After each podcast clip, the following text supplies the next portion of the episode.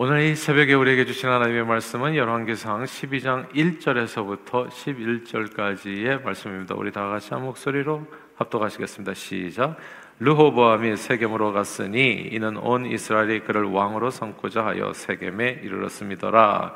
느바스의 아들 여로보암이 전에 솔로몬 왕의 얼굴을 피하여 애굽으로 도망하여 있었더니 이제 그 소문을 듣고 여전히 애굽에 있는 중에 무리가 사람을 보내 그를 불렀더라. 여로보암과 이스라엘의 온 회중이 와서 르호보암에게 말하여 이르되 왕의 아버지가 우리의 멍에를 무겁게 하였으나 왕은 이제 왕의 아버지가 우리에게 시킨 고역과 매운 무거운 멍에를 가볍게 하소서 그리하시면 우리가 왕을 섬기겠나이다. 르호보암이 대답하되 갔다가 3일 후에 다시 내게로 오라 하며 백성이 가니라 르호보암 왕이 그의 아버지 솔로몬의 생전에 그 앞에 모셨던 노인들과 의논하여 이르되 너희는 어떻게 충고하여 이 백성에게 대답하게 하겠느냐?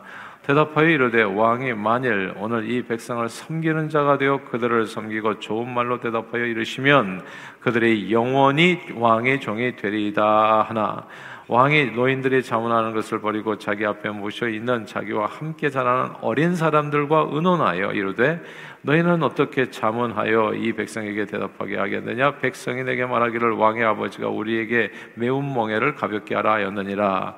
함께 자라난 소년들이 왕께 하라 이르되 이 백성들이 왕께 하려기를 왕의 부친이 우리의 멍에를 무겁게 하였으나 왕은 우리를 위하여 가볍게 하라 하였은즉 왕은 대답하기를 내 새끼 손가락이 내 아버지 허리보다 굵으니 내 아버지께서 너희에게 무거운 멍에를 매게 하였으나 나 이제 나는 너희의 멍에를 더욱 무겁게 할지라 내 아버지는 채찍으로 너희를 징계하였으나 나는 정갈 채찍으로 너희를 징계하리라 하소서 아멘. 한국에서 심심치 않게 벌어지는 사건이 이제 갑질 논란이죠. 예. 그 수년 전에 그 비행기 기내 난동 사건이 있었습니다. 뭐 여러 차례 있었는데 포스코 회사에 속한 상무 한 사람이 미국행 비행기에서 라면 끓여달라고 하다가 뭐 그냥 소리 걷다고 저쩌고 뭐 마음에 안 든다고 맛이 없다고 아 그래서 계속해서 그렇게 승무원을 괴롭히다가 결국은 그냥 자기 분에 못 이겨서 책을 들고 제 모서리로 승무원을 폭행해서 미국 입국이 거부되는 일이 벌어졌습니다. 이제 이게 또 매스컴을 타고 소문이 퍼지면서 난리가 난 거죠. 뭐 그 포스코 상무 직원은 당연히 이제 해고되는 일이 있었고요.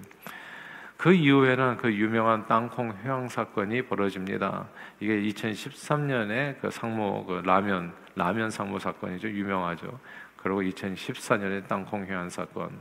아, 대한항공의 창, 업주의 딸이며 부사장이라는 분이 직급에 기반한 권위 및 위계 질서를 이용해서 직원들에게 말도 안 되는 반말, 폭언 등 횡포를 부리고 그 땅콩 때문에 그냥 어, 서비스 땅콩을 어떻게 서비스하는 그 문제로 비행기 출발을 지연시켜서 탑승객들에게 민폐를 끼치고 안전을 위협한 사건입니다. 정말 그 아주 사소한 이제 비즈니스석에서 제공하는 아카데미아. 그래서 우리 그 땅콩 이름이 뭔지를 알게 됐어요. 마카다미아. 예. 그래서 그 전까지는 무슨 땅콩인지도 몰랐는데 그냥 이게 그때 처음으로 알았어요. 일반석에서 먹는 땅콩하고 거기서 먹는 땅콩이 다르다는 거. 이게 서비스가 다른. 그 땅콩을 제대로 서비스하지 않았다는 이유로 승무원과 사무장을 무릎을 꿇게 하고 온갖 모욕을 주어서 결국 이 일이 공론화돼서 회장이 나서서 사과하는 등 큰 후유증에 뒤따르게 되어졌습니다. 대한항공이 대한항국을 대한 남한을 대한민국을 대표하는 항공사라고 여겼는데 그냥 그 한순간에 정말 그 잃어버린 손해는 말로 다 알 수가 없을 거예요. 어떻게 쌓아 올린 명성이었는데 한순간에 그냥 와라 무너져 버린 겁니다. 근데 이게 한 번으로 끝나지 않았죠. 그 대한항공 아, 재벌 2세들의 또 갑질 논란이 또 다른 데서 또 물컵 논란이라고 하십니까? 뭐 이렇게 말한다고 자기 성질에 못 이겨서 물컵을 내던지고 또 폭언에 이런 일들을 통해 가지고 그냥 그 오너 일가의 아, 그런 갑질 사건이 이곳저곳에서 터지면서 아예 그냥 조영호 회장님께서 비교적 이른 나이에 별세하는 지경에 이르렀던 겁니다. 오늘날 그러니까 대한항공이 한때는 그냥 최고였는데 지금 그 위상이 많이 바래졌잖아요. 그 빛이. 이 모든 사건들이 기저에 깔린 정신은 내가 돈 주고 고용한 사람은 현대판 노예처럼 생각하는 잘못된 생각입니다. 혹은 고객은 왕이다. 내가 돈 주고 서비스를 받는 거기 때문에 지극히 당연하다. 상대를 노예처럼 생각하는 마음입니다. 물론 갑질이 반대로 될 수도 있어요. 물건 파는 사람이 옛날에 우리 한국에서 보면은 물건을 살 때 파는 사람이 눈치를 보면서 살았던 때가 있었어요. 내가 돈 주고 사는데도 불구하고 물건 파는 사람의 눈치를 보고 막 그러고 옛날에는 막 소금 뿌리고 그랬잖아요. 그런 경우 모르십니까? 예. 아, 그러니까 아 눈치 보고 그러니까 그이 저기 이 개발 도상국이라고 얘기하잖아요. 어려운 나라들은 보니까 서비스가 안 좋더라고요. 근데 선진국으로 갈수록 고객을 정말 이렇게 귀하게 생각하고 정말 무릎 꿇어서 이렇게 정말 섬기고 이런 모습이거든요. 근데 또 이렇게 되면 또 부작용이 뭐냐면 거꾸로 돼가지고 섬김을 받는 쪽에서는 당연한 권리인 줄 알고 이제 또 그렇게 또 갑을 관계가 형성돼서 서로가 또 굉장히 어려운 순간들을 또 맞이하고 어, 또 이렇게 보내게 되는 겁니다. 근데 문제는 이런 거예요. 아직 인격적으로 성숙하기 전인 비교적 젊은 나이에 높은 직위에 오르게 되면 30대 뭐 상무 뭐 이렇게 되면 이게 마치 완장산 완장을 찬 6.25 때 완장 찬 사람도 있었잖아요. 그런 사람들처럼 갑질을 하게 됩니다. 반말은 기본이고 젊은 사람들이 또 성질을 못 이겨서 물컵을 던지고 폭언하고 폭행하는 일이 있는 겁니다. 그렇기 때문에 우리가 꼭 예수를 진짜 잘 믿어야 돼요.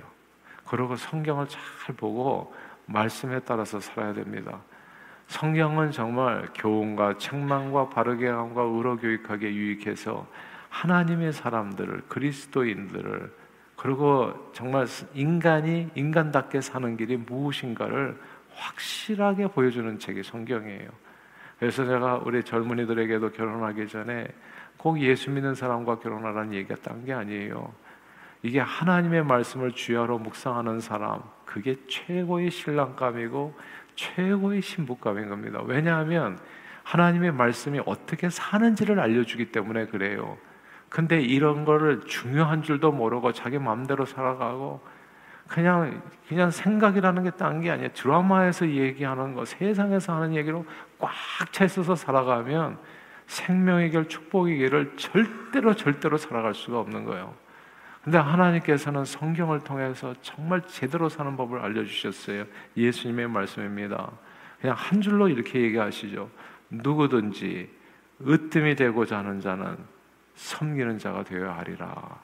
누구든지 으뜸이 되고자 하는 자는 섬기는 자가 되어야 하리라. 모든 사람이 종이 되어야 하리라. 근데 우리는 이런 말씀들을 세상에서 안 가르쳐 줘요. 그래서 세상에서 뭐만 가르쳐 주냐면 물컵 던지는 사람이 되라.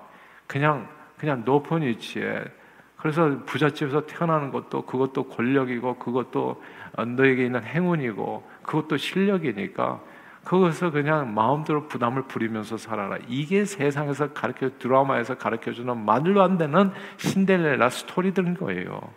근데 또 그런데 공고 이게 열광하고 또 나도 그런 사람이 되기를 기대하고 그러니까 이게 사람답게 사는 사람들이 점점 점점 없어지는 더 어두워지는 세상이 되는 거거든요.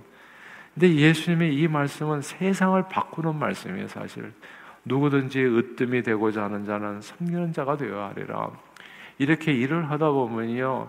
정말 얄밉게 그냥 받기만 하는 사람들이 있어요. 근데 그런 사람들을 얄밉게다고 생각하면 내가 섬기는 일을 잘 안 할 수도 있어요. 왜 나만 섬기나 이런 거 있잖아요. 근데 그 마음을 바꾸셔야 돼요. 저 사람이 안 섬기는 것은 내게 노다지가 오는 것을 얘기하는 거. 내가 하면은 내가 그 복을 다 주, 주워가는 거거든요. 그러니까 이게 누구 누가 한다 안 한다 이게 아무 상관이 없어요. 그냥 예수님의 말씀을 내 삶의 지표로 삼아서 그냥 이 말씀대로 내 삶에 이루어지기를 원합니다. 남녀노소 빈부귀천을 막론하고 여러분의 나이가 몇이든지 가지고 있는 재물이 얼마든지 상관없이 항상 섬기는 자에 있게 된다면 그것이 여러분들이 앞으로 주님 앞에 섰을 때 받을 어마어마한 상급이 되어지는 거예요. 다시 한번 말씀드리겠습니다. 인생을 아주 잘 사는 법이 예수님이 딱 한 줄로 말씀해 주셨어요. 누구든지 으뜸이 되고자 하는 자는 섬기는 자가 되어야 하리라.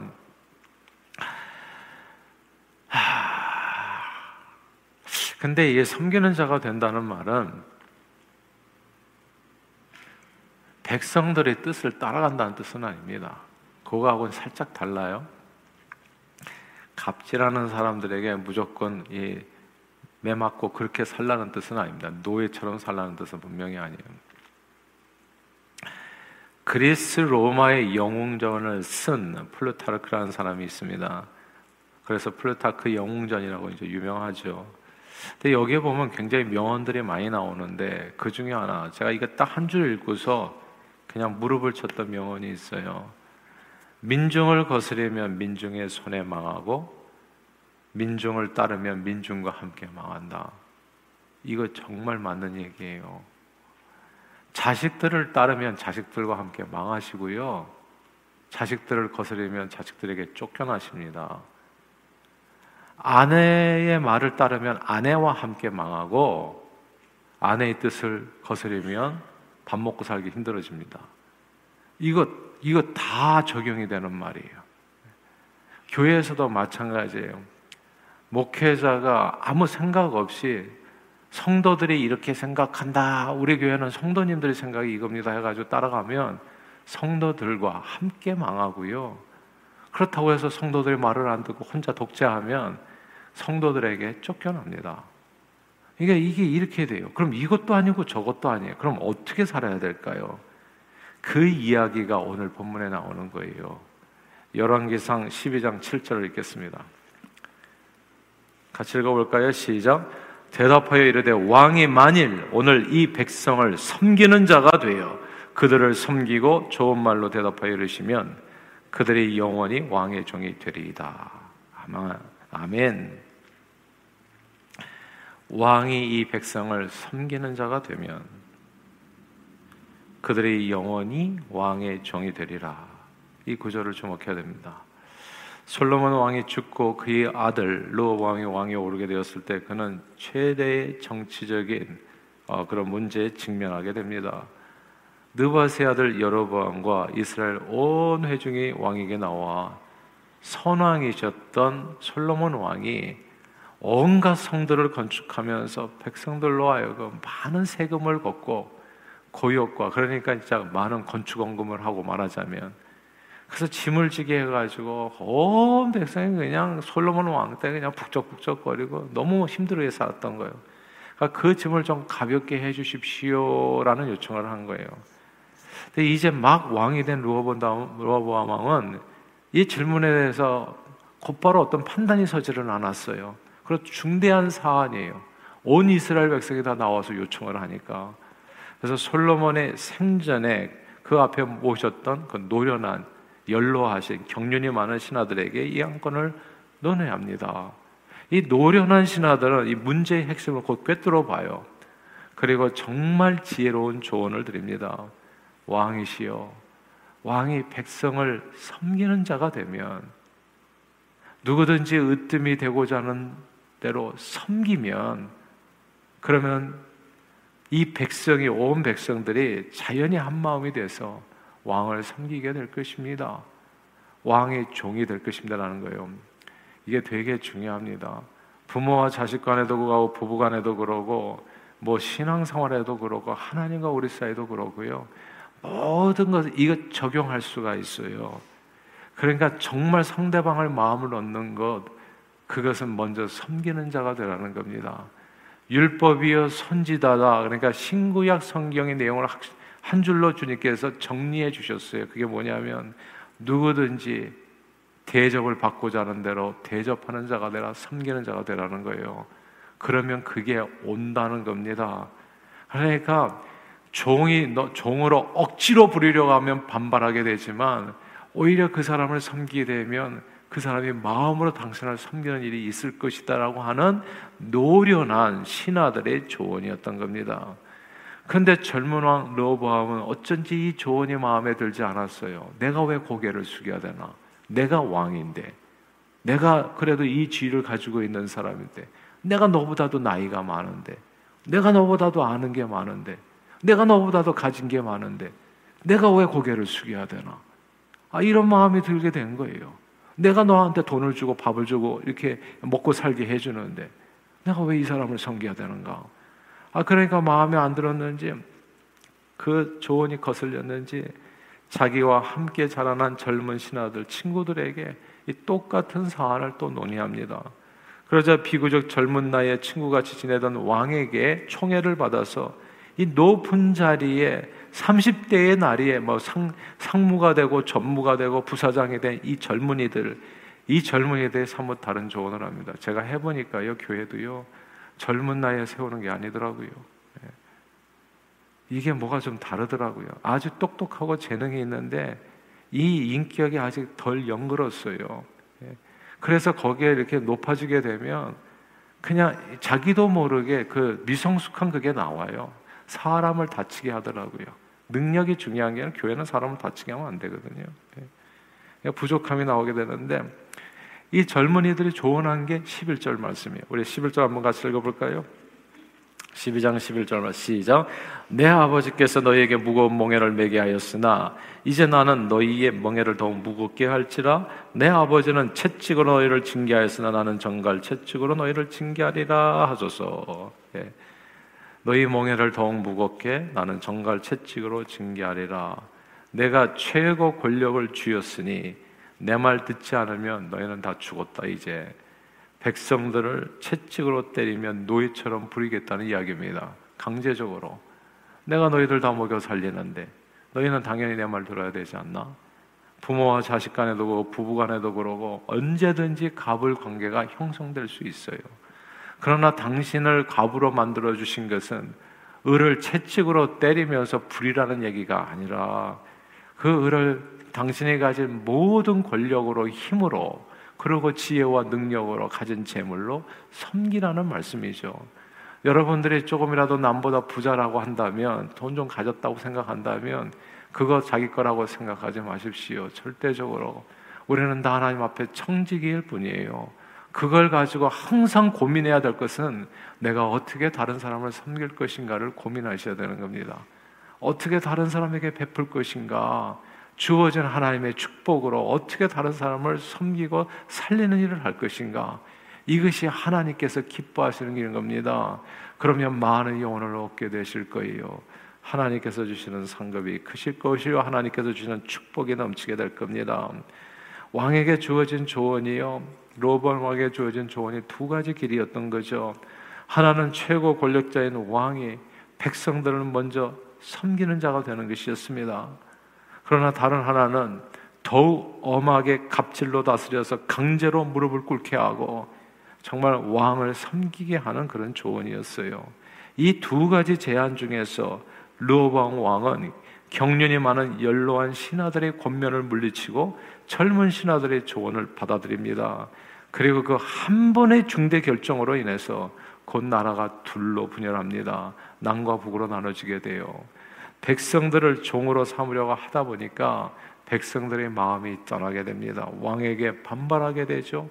쿠데타가 일어납니다. 순식간에 정말 열 지파의 영토를 한꺼번에 잃어버립니다. 백성을 잃어버리게 돼요. 군림하려는 자는 반드시 사람을 잃어버립니다.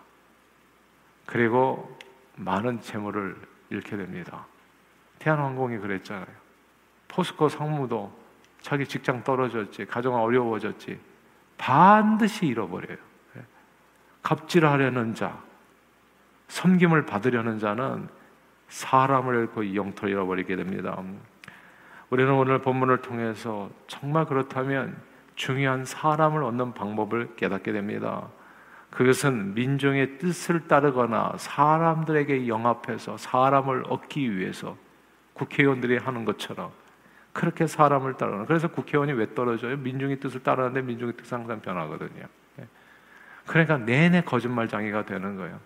어제는 이렇게 이 사람들의 말에 따라서 목소리를 냈다가 또 내일은 또 선거에 또 되게 되려다 보면 사람들의 뜻이 바뀌었어. 그러니까 어제 말하고 다른 말을 해야 돼. 그러니까 국회의원은 내내 거짓말하는 사람이 되는 거예요. 예. 그러니까 정말 세상에 해서는 안 되는 밥 먹고 사는 일 중에서 해서는 안 되는 일이 국회의원 중에 그일 중에 하나가 국회의원이 아닌가 싶어요. 그냥 노상 거짓말하면서 살아야 되니까 자기 그 직을 유지하기 위해서 민중을 뜻을 따르면 함께 망하고 민중의 뜻을 거스르면 민중에 의해서 망하게 되는 겁니다. 그래서 사람들의 뜻을 쫓아서 살면 안 돼요. 자식을 키울 때도 자식들이 원하는 대로 살아가잖아요. 그럼 함께 망해요, 자식들과. 그러니까 사람의 뜻을 쫓아서 살아가면 함께 망하고 또 그 사람의 뜻을 또 너무나 듣지 않고 거스르면 독재하려고 그러면 또 거기에 또 치우쳐가지고 또 쫓겨나게 되는 거예요. 그러면 어떻게 해야지 되냐? 사람과의 관계는 사람을 얻는 가장 좋은 길은 권력자가 민중을 섬기는 것입니다. 이게 중요하니까 반복할게요. 사람을 얻는 가장 지혜로운 방법은 길은 권력자가 민중을 섬기는 겁니다. 민중의 뜻을 따르는 것이 아니라 민중을 섬기는 거라고요. 이게 같은 개념이 아니에요. 국회의원들이 늘 하는 말들이 있잖아요. 국민의 뜻을 실천하겠습니다. 나는 국민의 대표입니다. 그러나 백, 이 백성들 대중이 항상 오는 것은 아닙니다. 광우병 파동에서처럼 때로는 군중이 틀릴 수도 있어요. 정말 무서운 게 뭐, 뭡니까? 파퓰리즘이라는 거거든요. 그래서 모두가 다 공짜 좋아하니까 그 공짜 좋아하는 민중의 뜻을 따르게 되면 나라가 전체가 그냥 파탄 나버리는 거예요. 우리가 남미에서 보는 모든 망하는 나라들의 공통점이 그거잖아요. 민중의 뜻을 따르다가 망한 나라들이 다 예. 공짜 좋아하다가 다 그냥 나라가 완전 벗겨져 버리고 아무런 경쟁력 없는 그래서 다 함께 죽어가는 그런 세상을 만들어가게 되는 겁니다. 광우병 파동에서처럼 때로는 군중이 틀릴 수도 있어요. 그렇게 군중의 뜻에 따르게 되면 군중과 함께 망하고 그렇다고 민중의 뜻을 저버리면 돌팔매질에 맞아 죽을 수도 있습니다. 이것도 아니고 저것도 아니에요. 그러면 어떻게 해야 될까요? 섬기는 자가 되는 겁니다. 예수님은 사람들의 뜻을 쫓아 살지 않으셨어요. 베드로가 얘기하잖아요. 우리들의 뜻은 예수님이 십자가에 죽지 않는 겁니다. 이게 제자들의 뜻이었어요. 일치된 견해였어요. 아, 만약에 예수님이 아, 너희들의 얘기를 듣고 보니까 진짜 그 얘기도 맞는 것 같다. 아, 나는 십자가 지면 안 될 것 같다. 날 생각해줘서 고맙다. 하고 열두 제자의 뜻을 따랐다면 어떻게 됐겠어요? 십자가는 없는 겁니다. 그리고 우리에서 구원도 없는 거예요. 민중을 따르면 민중과 함께 망하는 겁니다. 거슬려도 역시나 안 되고요. 그러면 어떻게 해야 되냐고요? 섬기는 겁니다. 그래서 예수님이 십자가에 돌아가시기 전에 열두 제자의 발을 씻겨 주셨잖아요. 하나님의 진리 길을 쫓아서 성도들을 섬겨 주는 것, 진리 길을 따라서 아이들을 섬기고 가정에서 부부간에 서로 섬기는 길 이것이 우리가 사는 길입니다. 너도 살고 나도 살고 모든 나라가 살고 서로가 서로를 섬겨서 아름다운 하나님을 나라를 이루고 복된 공동체를 이루어가는 길입니다. 그러므로 오늘 말씀을 꼭 기억하십시오. 왕이 섬기는 자가 된다면 이 백성의 중심으로 당신을 따르게 될 겁니다. 예수님의 말씀입니다. 누구든지 으뜸이 되고자 하는 자는 섬기는 자가 되어야 하리라. 늘 섬김으로 승리하는 저 여러분들이 다 되시기를 주의 이름으로 축원합니다. 기도하겠습니다. 하나님 아버지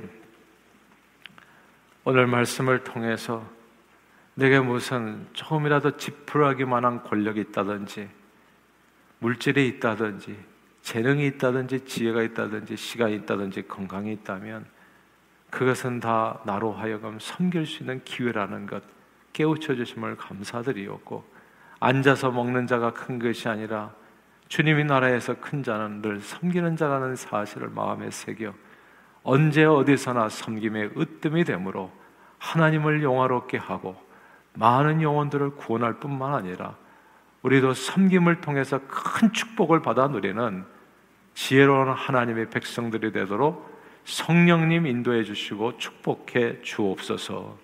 예수 그리스도 이름으로 간절히 기도하옵나이다. 아멘.